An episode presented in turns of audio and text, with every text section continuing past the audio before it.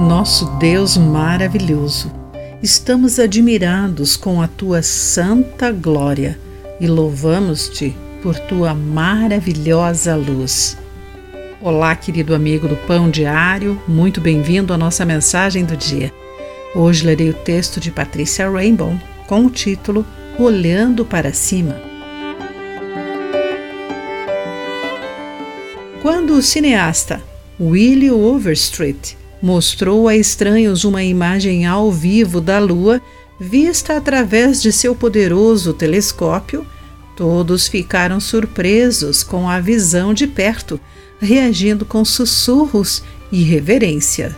Contemplar uma visão tão gloriosa, explicou Overstreet, nos enche de admiração por haver algo muito maior do que nós O salmista Davi também se maravilhou com a luz celestial de Deus. Quando olho para o céu e contemplo a obra de teus dedos, a lua e as estrelas que ali puseste, pergunto: quem são os simples mortais para que penses neles?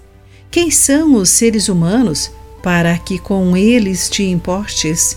Salmo 8, versos 3 e 4. Essa humilde pergunta coloca nossa admiração em perspectiva quando descobrimos que, depois de Deus criar seu novo céu e terra, não precisaremos mais da lua ou do sol. Em vez disso, disse o apóstolo João: a glória resplandecente de Deus proverá toda a luz necessária. A cidade não precisa de sol nem de lua pois a glória de Deus a ilumina e o Cordeiro é sua lâmpada. Ali não haverá noite. Apocalipse 21, entre os versículos 23 e 25. Que pensamento incrível!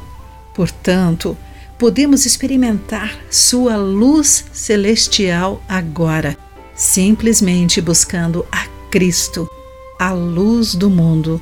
Na visão de Overstreet, Deveríamos olhar para cima com mais frequência e, à medida que o fizermos, que possamos ver o Senhor Deus.